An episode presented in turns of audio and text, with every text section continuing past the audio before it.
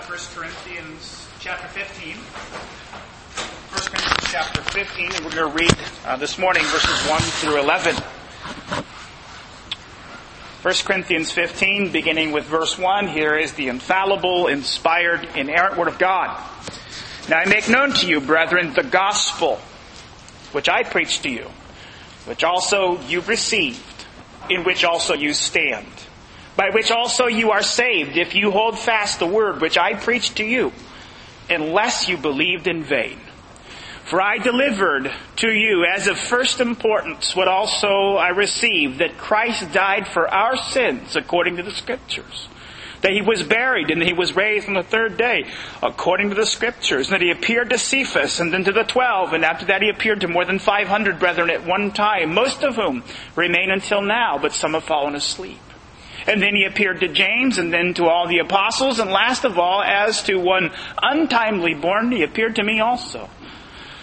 For I am the least of the apostles and not fit to be called an apostle because I persecuted the church of God.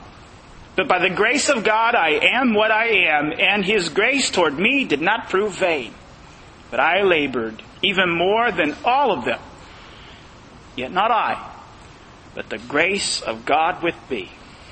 Whether then it was I or they, so we preach, and so you believed. Let's pray. Almighty God, you have built your church upon the foundation of the apostles and prophets, Jesus Christ being the chief cornerstone. And grant us to be joined together in unity of spirit by their teaching, that we may be made a holy temple acceptable to you through Christ our Lord, who lives and reigns together with you in the Holy Spirit, one God forever and ever. Amen. You may be seated.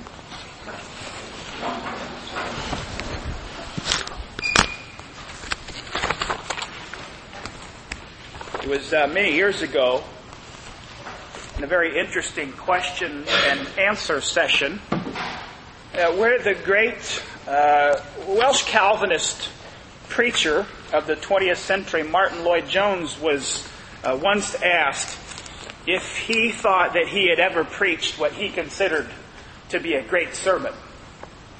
And uh, after pausing for a moment, uh, the good doctor said yes on two, on two occasions. And then he said, yet, regrettably, uh, both times I woke up and realized I was only dreaming.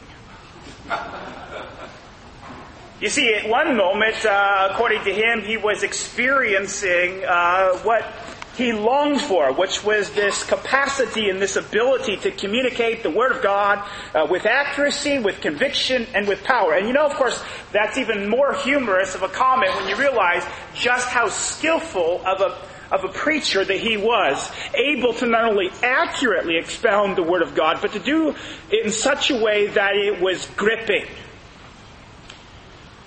And you know, everything seemed to turn on a dime uh, with this experience of waking up. As if jolted back into reality, he was moved from a moment of bliss, finding a sense of great fulfillment in uh, executing his calling well to the hard facts of reality that everything was taken away. And he was back to being ordinary as he understood it. Waking up changed everything. Uh, Paul is going to use a line of argument that is similar to that. Uh, as he approaches the problem of the resurrection of the body in 1 Corinthians 15. Uh, the issue is this. He says, You have this glorious theology. You have this glorious theology of salvation through a Savior, Jesus Christ. And it not only promises salvation from sin, it not only promises salvation from divine judgment, but it also promises a wonderful eternal future in heaven to enjoy God forever and ever and ever. But you see, that whole reality, that whole hope is tied together around the concept of a bodily resurrection.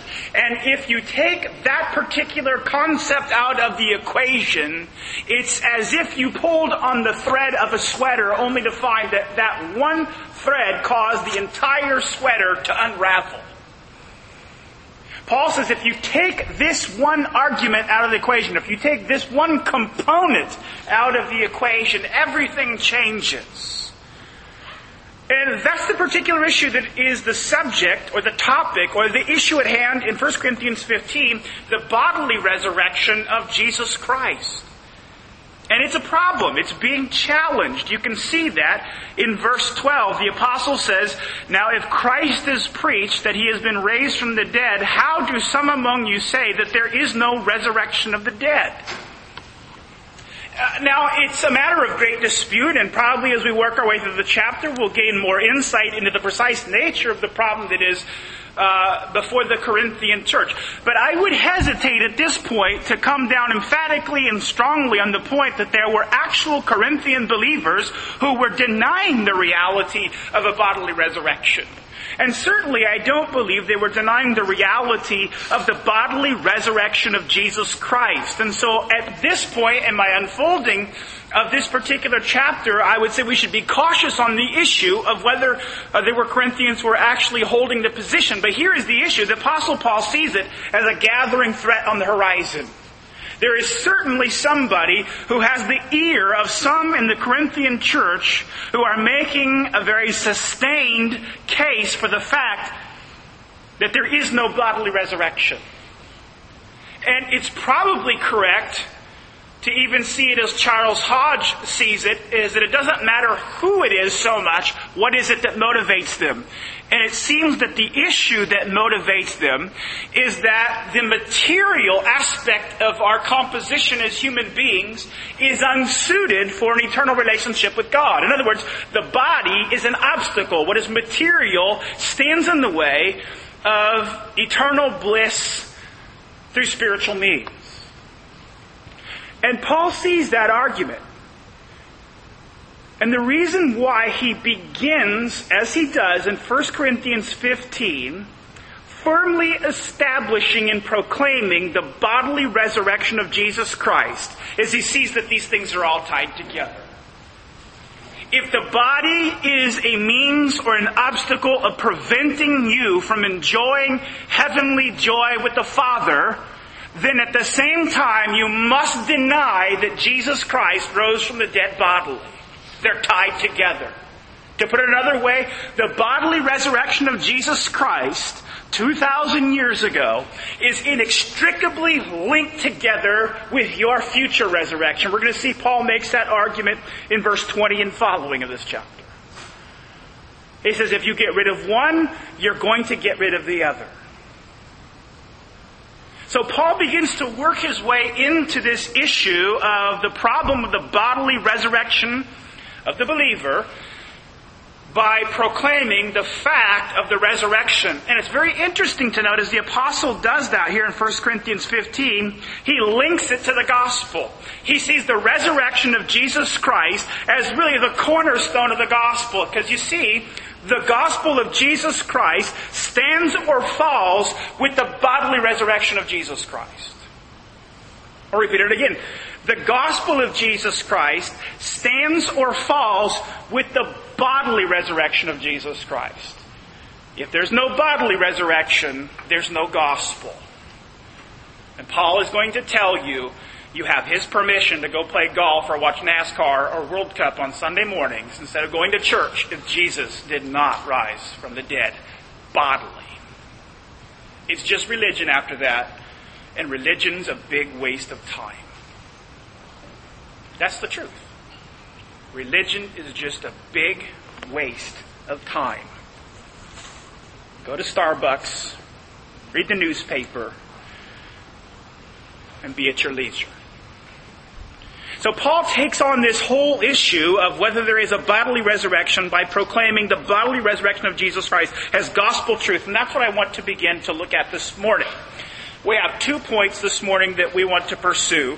And the first one is the gospel that the apostle Paul preached. I'm going to sort of leapfrog over verses 1 and 2 to get down to the marrow of Paul's proclamation in verse 3 and following.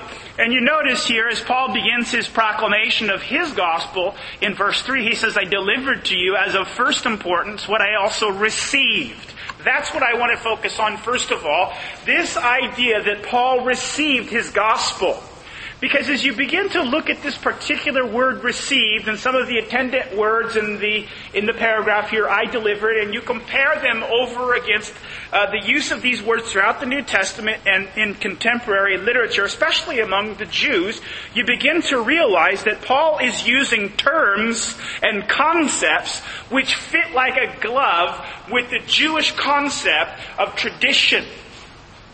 They fit very closely with the entire rabbinic Jewish concept of official or authoritative uh, church dogma and teaching. And there's a couple of things that are important about that. You can see, for instance, in Mark chapter 7, and you don't have to turn there, that this whole concept of, of the authority of Jewish tradition and its transmission is illustrated in the confrontation between Jesus and the teachers of Israel. And the teachers of Israel come to Jesus and they say to him, why is it that your disciples don't follow the traditions of the elders? They give a whole series of, of illustrations and in ways in which the disciples are failing to uphold these traditions of the elders. But what you need to know from that particular exchange is that Jesus looks them in the eye and he says to them, In vain do you worship me, substituting the doctrines and commandments of men for the Word of God. And you can see from that confrontation how Jesus brings it down to the fine point of the issue is he is saying you're treating your traditions as if they were on equal footing or authority with the Word of God. And indeed that's precisely how the Jews conceived of, of religious or church dogma or tradition. It was fully authoritative. And they held that because of the nature of the instruction itself, and they held that because of the people who held the office. They saw themselves as sitting in Moses' seat. Jesus talks about that in Matthew 23, verse 2. And uh, they believed that what it is that they were teaching and imparting and passing on to uh, the covenant people was just as divine and just as authoritative as what was found in the Old Testament scriptures. What I want us to notice here is that Paul uses the very same terminology that you would have found the rabbinical uh, scholars and teachers using. And he uses that, applying it to his own proclamation, and he's saying, now what I proclaim to you, he's using the very same words here when he says, I delivered and I received. Uh, he's using the same terminology and the same categories and the same concepts without changing the meaning. But now he's saying, yes, that, that whole set of ideas applies to what I am preaching uh, because he is an apostle called by Jesus Christ. And so, first of all, Paul strikes the note of authority to his teaching. He says, I delivered to you as of first importance what I received. Now, who did he receive it from?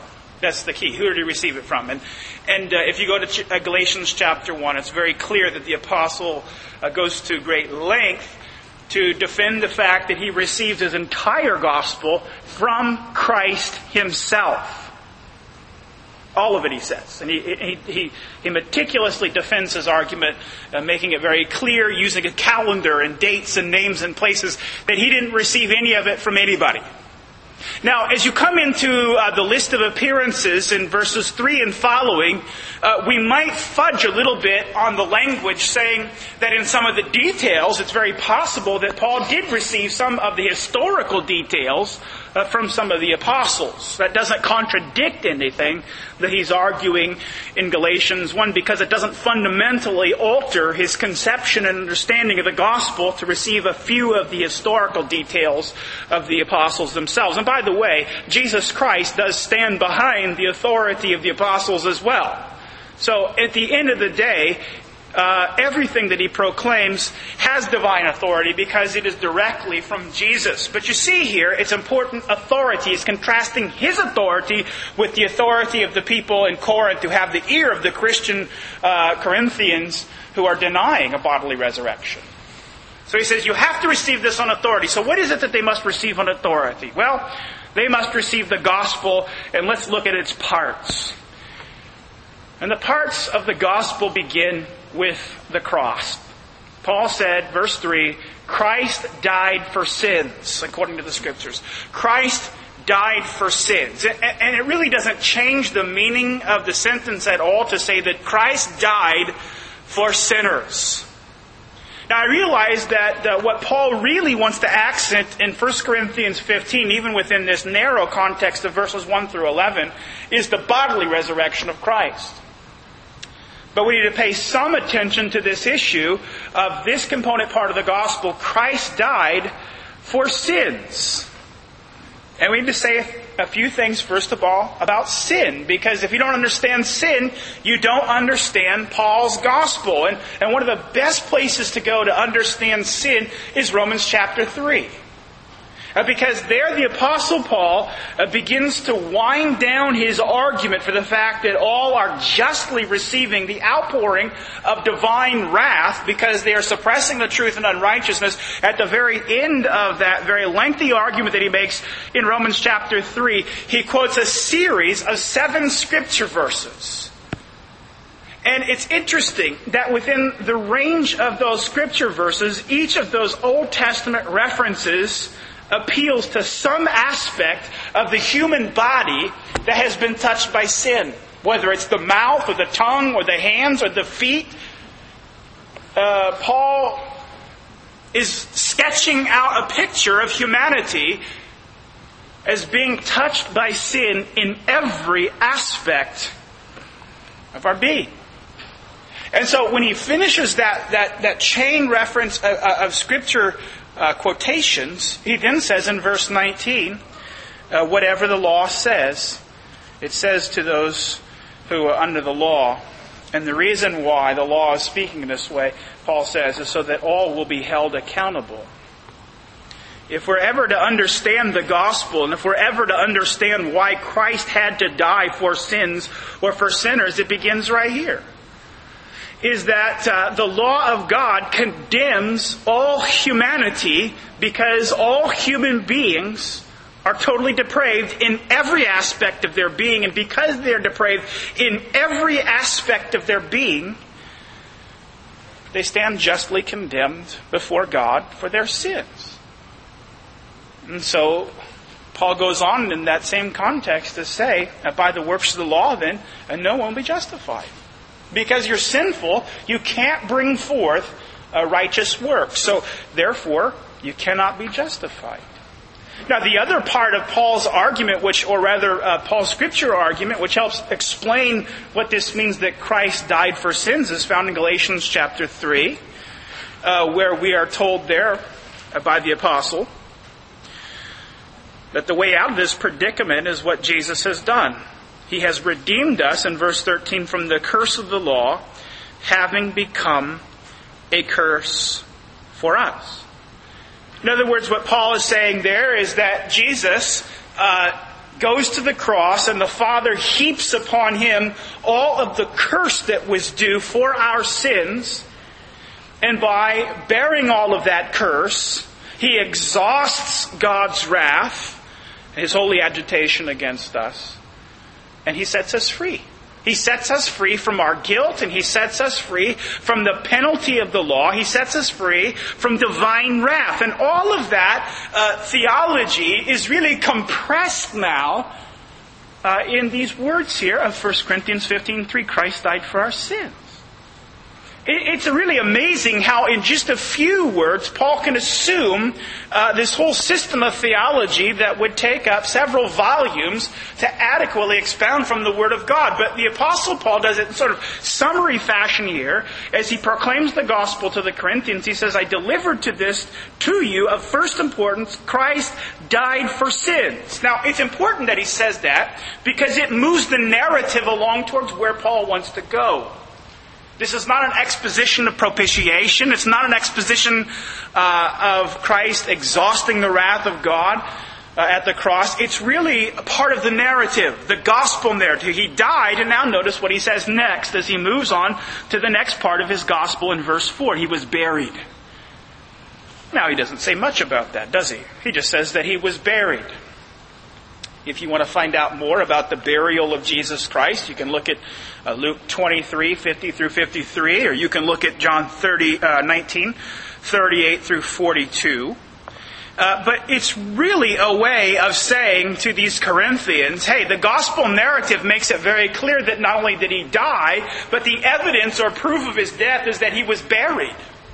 And if you go look at these accounts in the gospels of his burial, you can see he was dead and he was wrapped in over 70 pounds of linens and spices, and he was handled by people, several people, you can see the names of all the people who participated in the ritual of his burial, but surely these people knew that he was dead. In fact, it was those very same people who went out to the tomb on the third day, on Sunday morning, after the Sabbath, who were fully expecting his body to still be there, who are utterly surprised at the emptiness of the tomb and of his resurrection. They're certainly in an adequate position to testify of his death. So this is all part of, of the gospel narrative which now focuses on the real point at hand which the apostle wants to enforce. The cornerstone of the gospel. He was buried and then he was raised. He was raised. He was raised the third day according to the scriptures. This is the point that Paul really wants to get after. So uh, Paul states it here, and now he defends this central component of the gospel that Jesus Christ was raised the third day. And he does it by appealing to a series of witnesses. First of all, uh, he appeals to Cephas, which is Peter. And uh, you know, you can go to the gospel accounts and see that Peter was as surprised as anybody else because when he heard from the from the women who had gone out to inspect the tomb and found it empty, and they reported that back to the disciples, uh, basically you uh, you get the picture of Peter uh, just shrugging his shoulders as if this was just ridiculous. So Peter was just as surprised as anybody else. Uh, he wasn't expecting a resurrection. He certainly wasn't uh, expecting Jesus to appear to him, but Paul places him first on the list. And, and you say, well, why does he do that? And most likely he does that because uh, Paul is following Luke's ordering of events. So he goes from Cephas, and then we find that in verse 5 he goes to the 12, which would fit roughly the chronology of Luke chapter uh, 24. So it says he, he uh, appears to the twelve, and, and just one thing to say about that, uh, a couple of things really. First of all, the twelve, Judas has already uh, betrayed Christ, and he's dead at this point. But to refer to the twelve is just a way of referring uh, to the group of the apostles, the people who had spent time with Jesus during his earthly ministry. But the key thing here is, if you go back into Luke's gospel as he records this appearance to the twelve, uh, Jesus goes out of his way to make it clear to the disciples that he is bodily risen from the dead. Luke 24:39 says, "Behold my hands and my feet." That it is I myself, handle me and see, for a spirit does not have flesh and bones as you see that I have. And then verse 40, when he said this, he showed them his hands and his feet. In other words, uh, he was able to be seen, as the Word of God tells us here in 5. He appeared. It was a visual experience and it wasn't one that was uh, some sort of a psychedelic trip or something like that. It wasn't um, a hallucination. The apostles could really see him because he had a real physical form to him. And Luke goes out of his way to accent that, and I believe Paul is referencing that. He says, first to Cephas, and then to the twelve. It was a real uh, bodily, visual experience of seeing him. And then he goes on in verse 6. Then he says he appeared to more than 500 brothers at one time, most of whom remain until now, but some have fallen asleep. This is uh, a reference that we just can't pin down from the scriptures, to be honest with you. Uh, if you read the commentators or if you look in your study Bible, you'll find that people give uh, different uh, guesses to this. But the fact of the matter is, we simply don't know when this occurred. But what we do know from the whole way that the Apostle Paul describes it here is that it was real. that these people are identifiable.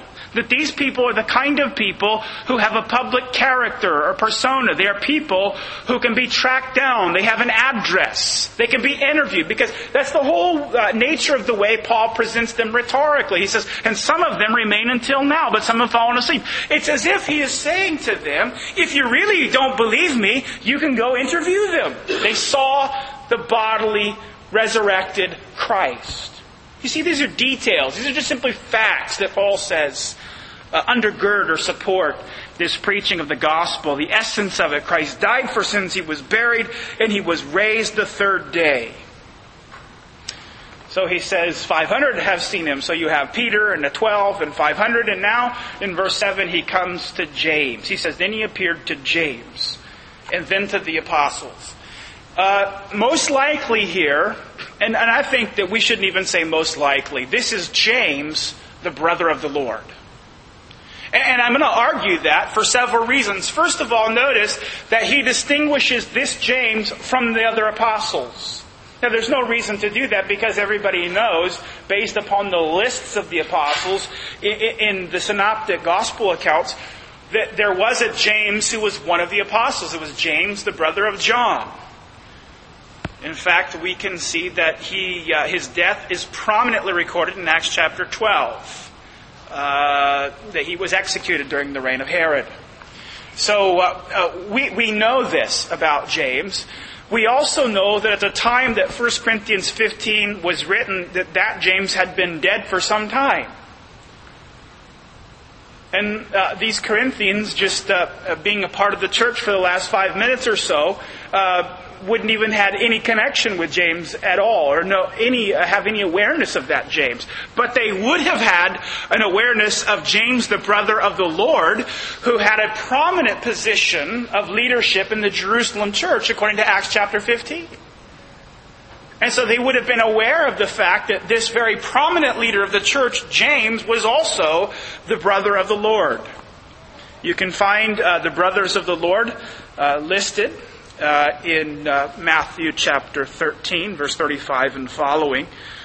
And uh, we'll come back to this issue in a while. But clearly, this James is set off from and distinguished from the other apostles. And there's a good reason for that because James was not an apostle, he was the brother of the Lord. And then it says, uh, finally, at the other end of verse 7, he appeared to all of the apostles. And uh, I think uh, we should just simply uh, see that as not another group of apostles because uh, that doesn't make sense in view of what we know from the Gospels, uh, the rest of the New Testament, the whole concept of apostle either. Uh, it's probably just another appearance to the twelve, which would have fit very well with Jesus appearing to the apostles when he came to confirm poor old doubting Thomas, right? In John 20, 26. We know that there was a separation in time from that first initial meeting with the apostles uh, to subsequent meetings, particularly that one uh, when uh, he uh, takes his shirt off and he shows Thomas uh, his wounds from the crucifixion. And so um, that's probably uh, the various accounts that we have listed here. And then finally in verse 8, he lists himself last of all as one untimely born, he appeared to me also, last of all. And we really need to take that as it appears in, uh, in the uh, New American Standard last. Paul is saying, not least, but last. Last in a succession of appearances. That's precisely what this word means. It's the end of a category, really. And if you just want to verify that for yourself, you can notice that the same word last is used repeatedly here in chapter 15, in verse 26, in verse 45, in verse 52, and on every occasion, it means last in a series or a succession of events. You say, well, why are you making such a big deal about last versus least? It has everything to do with uh, the authority of Paul's proclamation. You see, Paul saw Jesus Christ not within the same time frame of these other apostles. These other apostles and these other sightings are all within that 40 day window in between Jesus' resurrection and the time he ascended into heaven. And you'll recall that the apostle Paul was not an apostle during that time. In fact, he was very much opposed to Christianity. And it wasn't until at least three years later that the apostle Paul was converted after he savagely persecuted the church. And there he met the bodily resurrected Christ on the way to Damascus. And what Paul is saying is that was the last appearance of the bodily resurrected Christ. Now why would you accent that in 1 Corinthians 15? Well, the answer is to say, no one else has seen him. I am the last of the kind of people that have seen the bodily resurrected Christ. What is he doing? He's burnishing his credentials and his authority. He's saying, all you people who are listening to these false teachers or whoever they are, who seem to have your ear, who are saying there's no bodily resurrection from the dead, I just want to make it very clear that my authority is not like theirs. I have real apostolic authority because I was directly called by Jesus Christ and because I saw the visibly resurrected Christ in bodily form. And so he is placing his visual experience of seeing the bodily resurrected Christ on par with the other apostles, making it very clear he bears that apostolic authority because he's seen Christ raised from the dead bodily. And he was the last person. That means he is in a position to know about the bodily resurrection. What do we take from this really quickly as we move, uh, before we move on to our second point this morning? And what we should take from it is a few things. First of all, credibility. Uh, you'll notice here that the way Paul structures uh, this litany of witnesses is very selective. And because if you go back to uh, the gospel accounts, what you'll see is that there's a lot more evidence within Scripture for the bodily resurrection of Jesus Christ. Uh, there's no reference to the empty tomb. Uh, there's no reference to Christ's appearances to the women. Uh, there's no references to the soldiers. There's no references to angels uh, that testify to the. Re- There's all kinds of evidence for the bodily resurrection of Christ that Paul has left out. Really, what he's done is he's focused on the clergy. He's focused on the clergy. He's focused on the apostles, and I'm, i would argue the 500 are all pastors who've been called to preach the gospel. That's the reason why they were granted access to the bodily resurrected Christ. He's focused on public teachers and preachers of the Word of God. People who are in a position to have seen the bodily resurrected Christ so that they would be adequate witnesses uh, to this uh, this essential cornerstone of the gospel. And what he's saying is these public, identifiable figures can all testify to the truth of the gospel. That brings us to the second point, to authority. It's about authority. Paul is contrasting the authority of his preaching over against the authority of the false teachers who are perpetuating a false gospel of a, of a, of a non-material, um, a non-bodily spiritual state in the future. But also what's important from this is truth.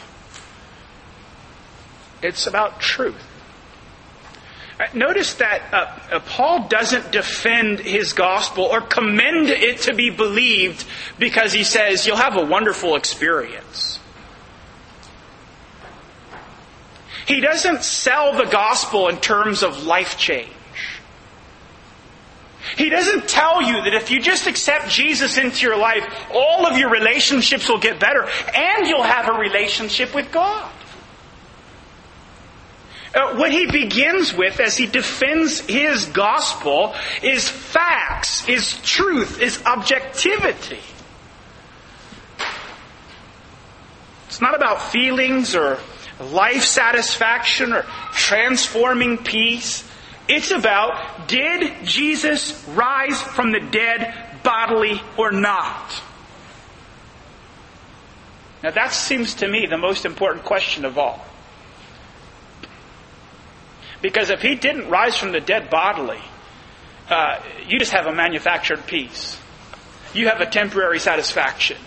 You have pseudo spirituality. And that you can get at borders.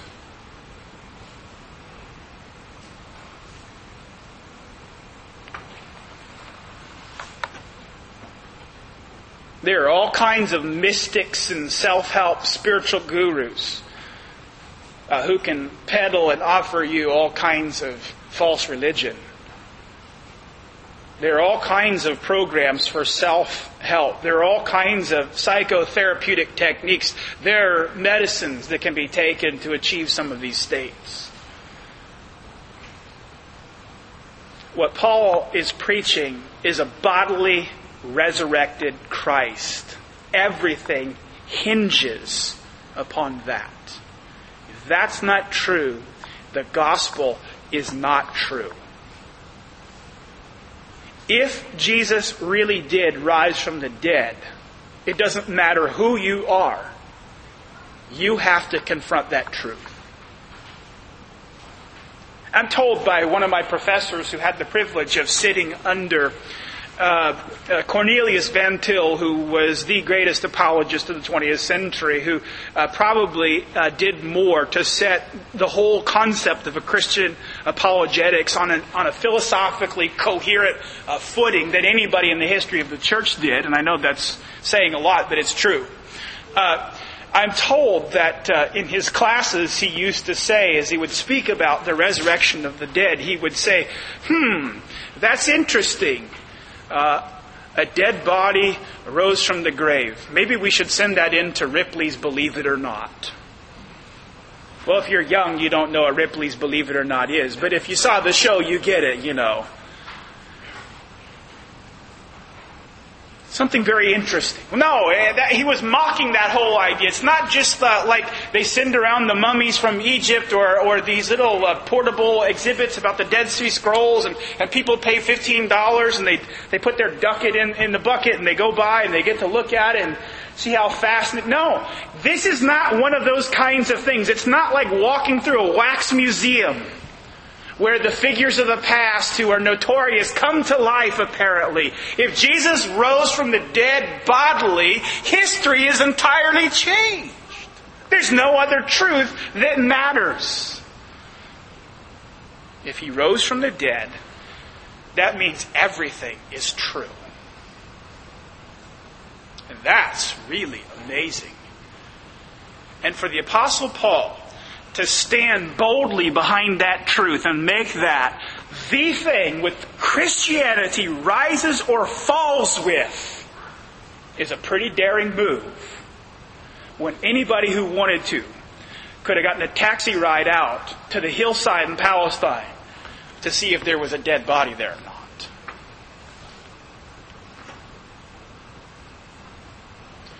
I think sometimes we underappreciate this. We've heard it so often. But dead people didn't rise any more in the old days than they do today. If you told people that somebody who was dead for three days came to life, it got people's attention in a hurry.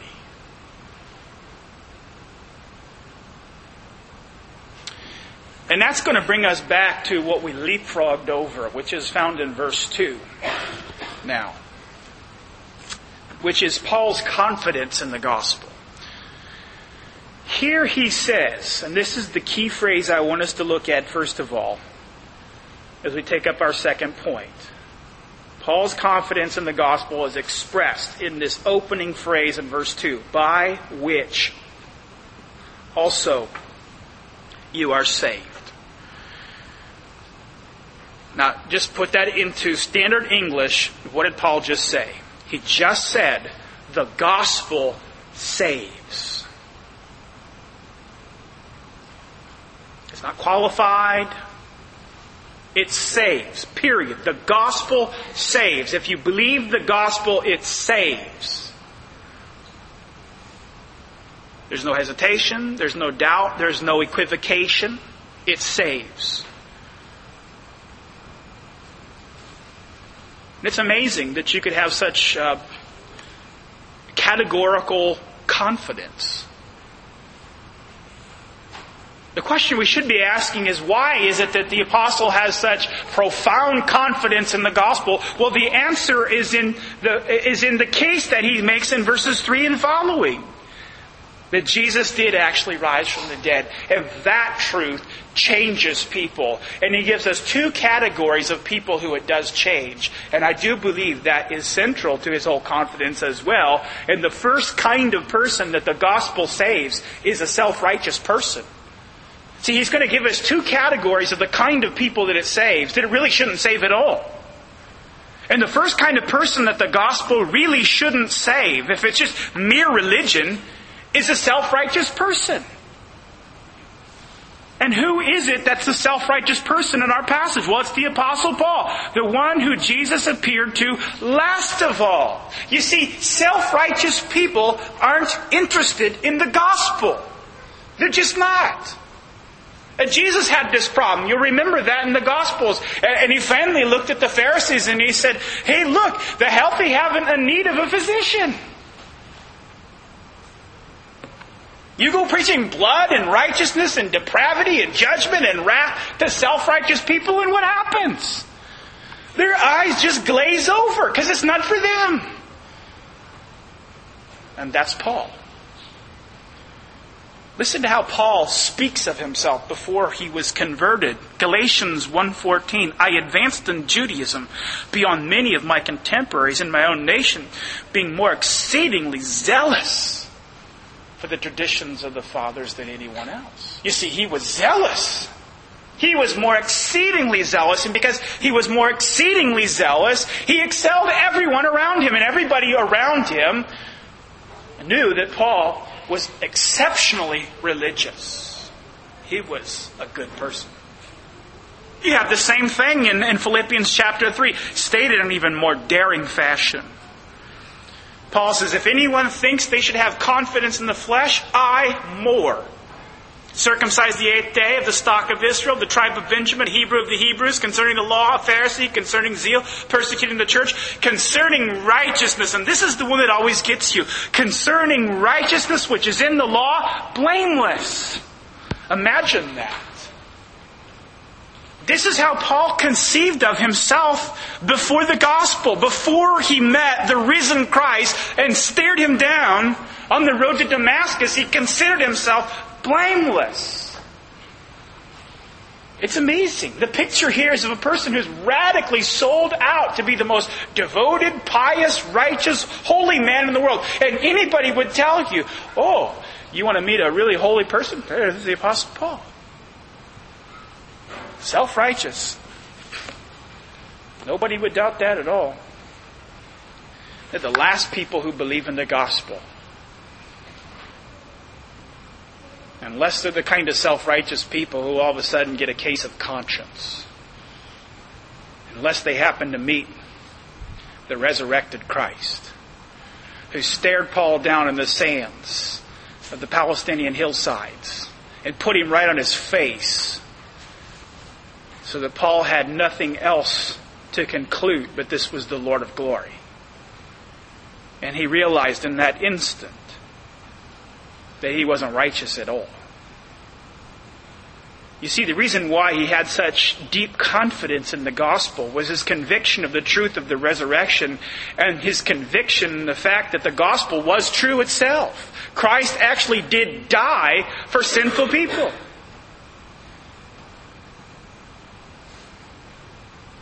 And so the gospel that Paul preached is the same gospel that Jesus preached. And it's the gospel that we ought never to get tired of.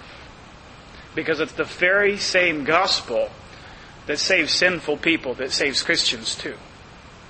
All you who are weary and heavy laden, come unto me, and I will give you rest. My yoke is easy, and my burden is light. He doesn't say clean yourself up, doesn't say become a better person, doesn't say you need some life change, doesn't say read a few books. He says, come unto me and I will give you rest. The gospel saves self righteous people by convicting them of sin and showing them that Jesus Christ is an adequate, righteous substitute in their place.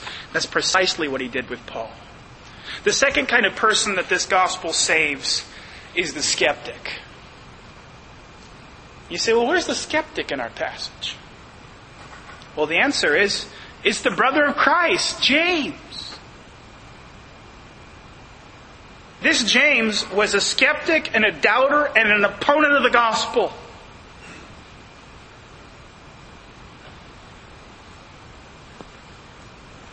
He was the second son of Joseph and Mary right after Jesus. And every time you see him in the gospel, you find him doubting Christ.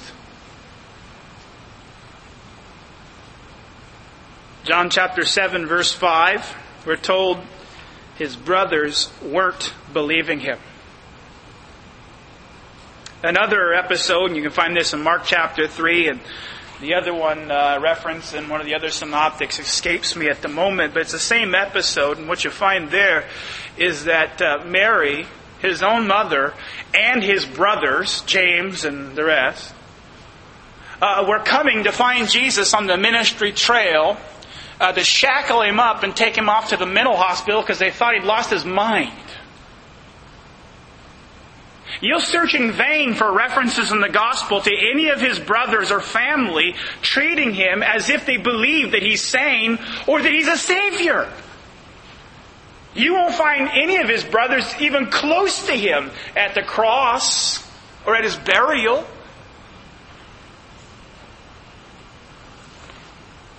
Imagine growing up in the same house with the Savior of the world. Yeah. Try to get your brothers to believe that. But you know, everything changed. Everything changed when Jesus came and met his brother. Isn't that fascinating that Jesus, well aware of the skepticism, the doubting, the opposition of his own brothers, goes out of his way to meet them in bodily form after he's resurrected from the dead because he loved his brothers so much? He wasn't bitter at their opposition. He wasn't angry at their doubts or their skepticism. He went and found his brother.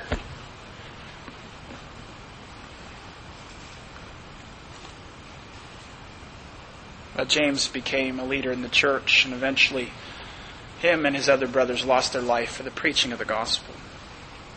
Everything changed because they saw the bodily resurrected Jesus Christ. And you know, some people will say, I do have a lot of doubts. That's why I don't trust this gospel stuff. And I say, I understand that. Join the club. There's lots of people who have lots of doubts. Not all the knots get untied perfectly. Not everything gets uh, straightened up as neatly as we'd like it. Everybody ends up having questions, I think. This is an enormous, huge, huge faith. But those doubts can't, uh, can't overwhelm or drown out the truth. These skeptics, when they saw the bodily resurrected Christ, threw down their arms in their opposition and they believed. It made all the difference in the world. You see, these skeptics were saved by the power of the gospel and of the message of the bodily resurrected Christ. So if you're struggling this morning with your faith,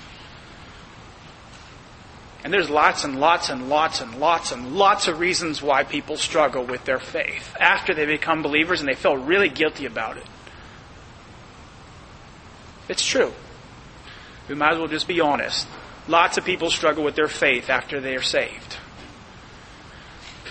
There are six facts here that you get to lay hold of by faith that are uh, God's divine, inspired, infallible proclamation to you that uh, are to strengthen you that you are called to embrace, and they form the heart of Paul's defense and testimony about the resurrected Christ. He appeared to Cephas.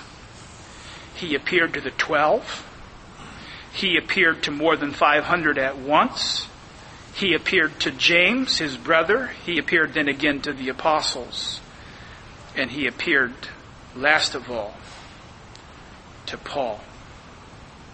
You see, based upon this apostolic proclamation, based upon these historical truths, uh, you have every reason to believe in Jesus and the gospel which Paul preached that Christ died for our sins, that he was buried, and that he rose again according to the scriptures. Let's pray. Father, we thank you uh, that you have condescended to us and to our weakness, to our fallibility, to our doubt, to our fears, to our skepticism, to our opposition, to the hardness in our hearts by showing us in your word uh, the truth, the bedrock of facts upon which the gospel stands. They're not pious sentiments. They're not holy dreams. They're real. Jesus rose from the dead. And that truth is a cornerstone to our faith. We ask, Lord, that as we have heard the truth proclaimed, that this gospel message, as simple as it is, that may cut to our hearts, may persuade us of its truth, uh, grip us with joy as we contemplate the fact that it really is true. That Jesus does say, all by himself, he is truly rest for those who are weary. Help us, Lord, to embrace this Christ by faith. Hear us for Jesus'